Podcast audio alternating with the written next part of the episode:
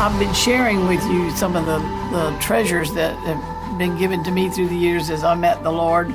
That my mother in law gave me this little book called Thought Conditioners, put out by the uh, um, Guidepost organization many years ago, 50 years, over 50 years ago, for instance. And I was discovering the promises of God in this little book, and it was really.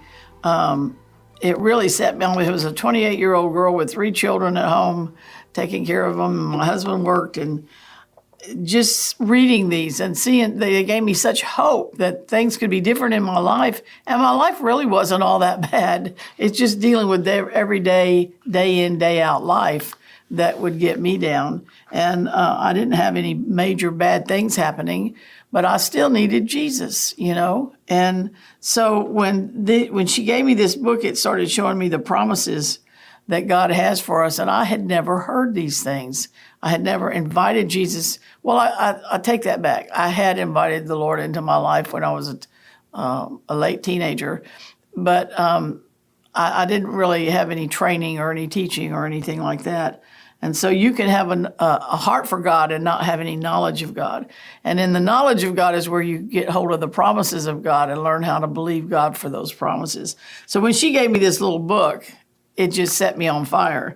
And uh, the you know the things which are impossible with men are possible with God. I, that got me to thinking, and I, I thought, wow, that's a big statement, you know. And then the next one, peace I leave with you, my peace I give unto you. Excuse me, not as the world gives, give I to you. Let not your heart be troubled, neither let it be afraid.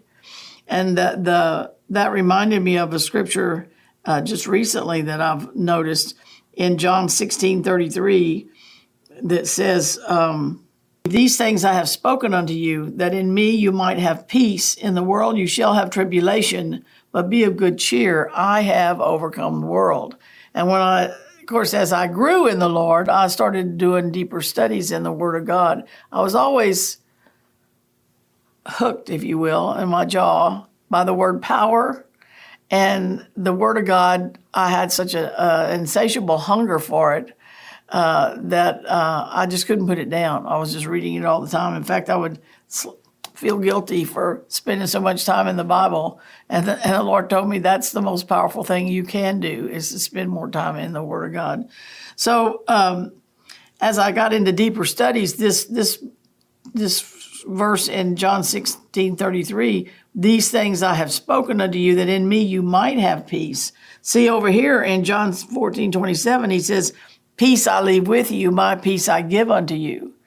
And as you grow in the Lord, you find out that peace, your feet are shod with the preparation of the gospel of peace. And in studying, you find out that those shoes in the Roman uh, armor that they wear, the shoes that are called peace, have spikes in them like this. So when you're in peace, you're well planted and you're harder to blow around by the wind. You, you're established better in your peace. So Jesus left his peace with us. My peace I give unto you as the world, not as the world giveth, give I unto you. Let not your heart be troubled. So obviously we have an ability to not let our hearts be troubled. We just don't know it. You know, I heard a man say this one time years ago. The devil's talked you out of it all this time. Talk yourself back into it. And that's what we've been talking about the power in our words, the power of words, and how, uh, well, we'll get into it in the next couple of uh, times, but the, that our words, if we speak the word of God, it's life and it overcomes and, and superimposes over the situation that we're dealing with and brings it into righteousness. So, speaking the word of God is the most powerful thing we can do. It's the release of the power of heaven, the power of God. It's the release of the dunamis, all the powers of God that raised Jesus from the dead. Speaking his word is what releases resurrection power.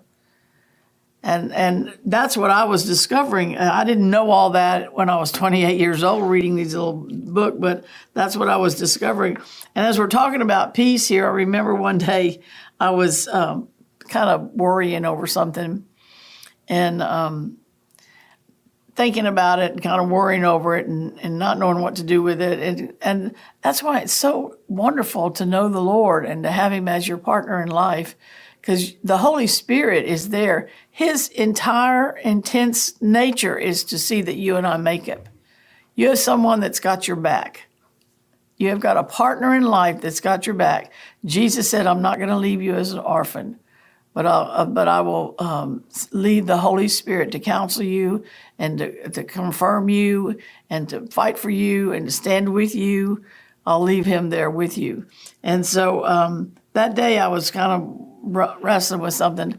And I said, I didn't know what to do.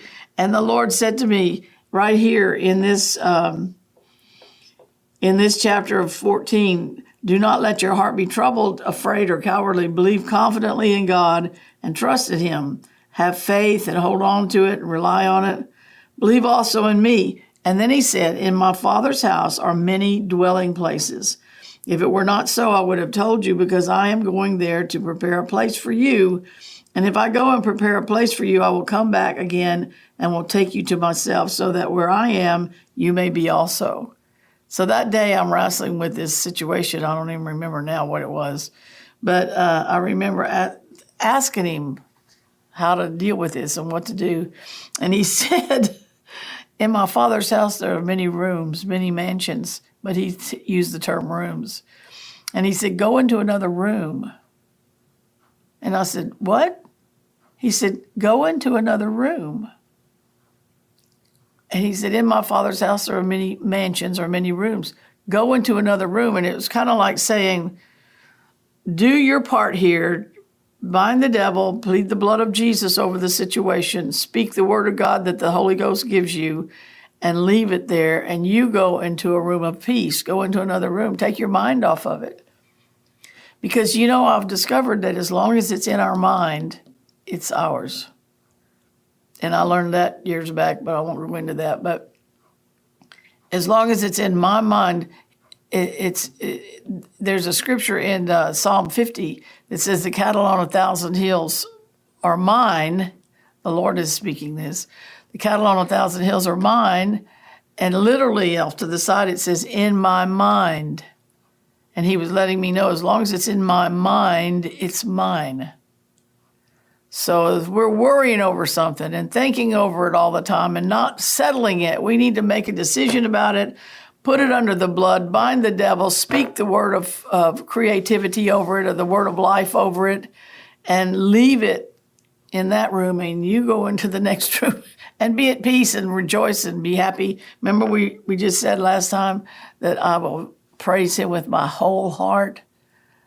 I'll tell you, we need to learn how to do to live like God lives. This is the way he lives. How do you think he's made it through eons and eons and eons, ages and ages and ages, and not given up the ghost? Because it's it's he sees all the darkness over and over and over again. But you know what? He removes himself in a sense. He doesn't own it. We, we don't have to own this. This is not ours. This darkness is not ours. Ours is the light and the joy and the refreshing. He told us originally be fruitful, multiply, and refresh, replenish the earth, subdue it, and take dominion. Uh, I, I'm looking for the day when we as a church learn how to subdue and take dominion. And I'll leave you with this point. In the book of Esther, in chapter 5, she comes in before the king. Now she's dealing with him on the banquets, and Haman and uh, Haman want all the wants all the Jews to be killed, and she goes in before the king. She puts on her royal robes.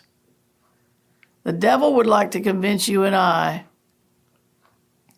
that it's disrespectful to put a demand on the covenant with God. But I'm here to tell you that God loves it when we put a demand on the covenant because that shows him that the price he paid through Christ on the cross is, is paying off we're getting the we're getting the picture. We're getting hold of the truth.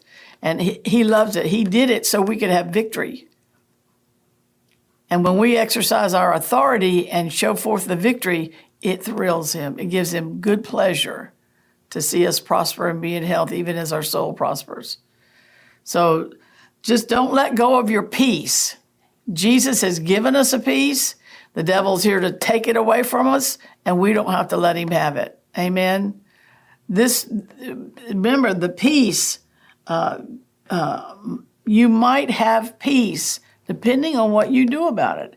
If you just let it go, then you're not going to have peace. Jesus said, "You will have tribulation, but I have I have overcome that the world. You might have peace, you will have tribulation. I have overcome the world." Might is what includes me. It's the potential uh, there's the, the potential and the possibility for me to have peace. Why? Because Jesus gave it to me. He left me peace, and I'm not going to let it go. How about you? Let's just make a decision. Whatever you're dealing with right now, make a decision that I am not going to give up my peace for this, for anything. I'm not giving up my peace in Jesus' name. It's a gift from God. It's part of the fruit of the Spirit that's in me, and I refuse to give it up in the name of Jesus. And you declare and decree that over what your life today, okay? God bless you. I'll see you next time.